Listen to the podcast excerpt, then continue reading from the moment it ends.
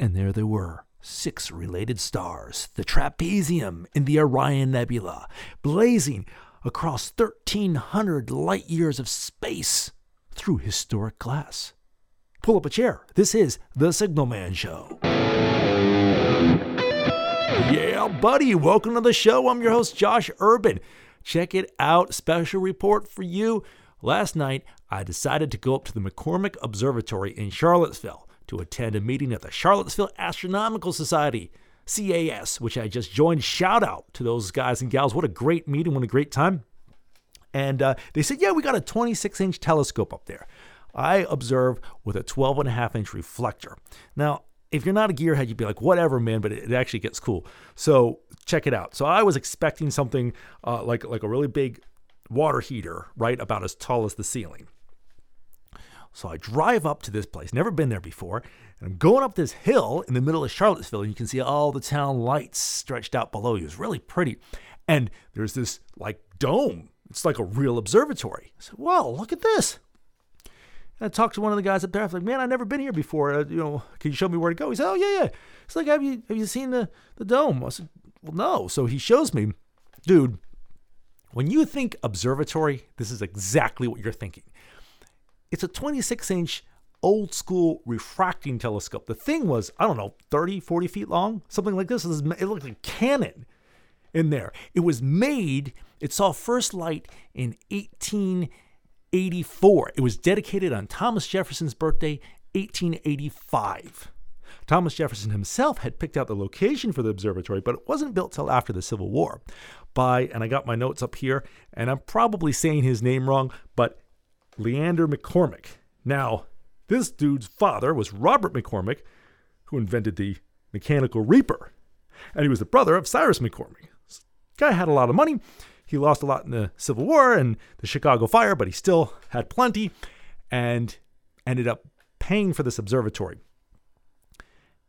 Clark, the famed optician, built this telescope he built a lot of telescopes, a lot of famous telescopes for observatories, state of the art, and they are considered classics, Ferraris, if you will, of the optical world.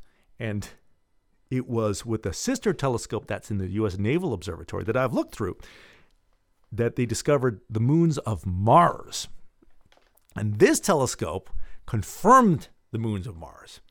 So they have this thing, and I got to look through it, everybody. It was so cool. I saw the trapezium. So this is a multiple star system in the heart of the Orion Nebula. So you know, the Orion Nebula is a huge cloud of, of gas and dust, and it's, it's collapsing and forming into stars. So we saw six stars of the trapezium through this glass that had figured out that Mars has moons and had calculated the distances to stars in our Milky Way galaxy and has figured out or helped to figure out the size and shape of our own home galaxy. I mean, how cool was this to look through this? And apparently there's public nights there. So I'm definitely going to go back and check it out. And if you're in town, you should too. It's incredible. Not only is it cool to look at space any time of the day or night, not only was it an interesting optical and historical experience, but it was just plain cool to be in the space with this magnificent instrument that has listened and looked well listened is the wrong word that is a has been an eye a giant eye on the sky for so very long high atop the hill in charlottesville. Oh such a treat such a treat. I'll post a picture on the show description but hopefully i can um you know convey this. It had the whole dome moved around and I got to pull some of the ropes to open the hatch and then we closed the hatch at the end of the night. And they were showing me there's this there was this governor inside so to regulate the speed of the mechanical drive for this thing that they used to use before it was motorized back in the day.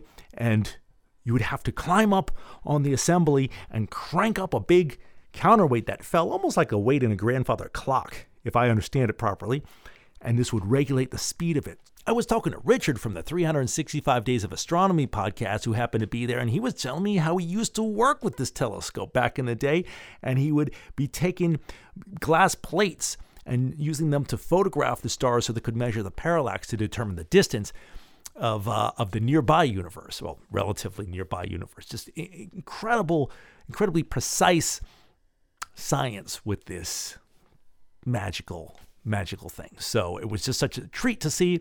Again, if you're in town, uh, swing on by and check it out. And I want to do uh, some more history and maybe do some interviews with people who work with the telescope.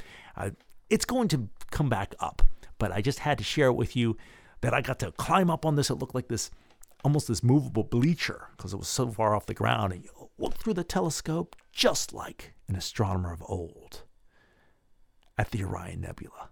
Wow! So cool. We'll catch you next time. Thanks for listening.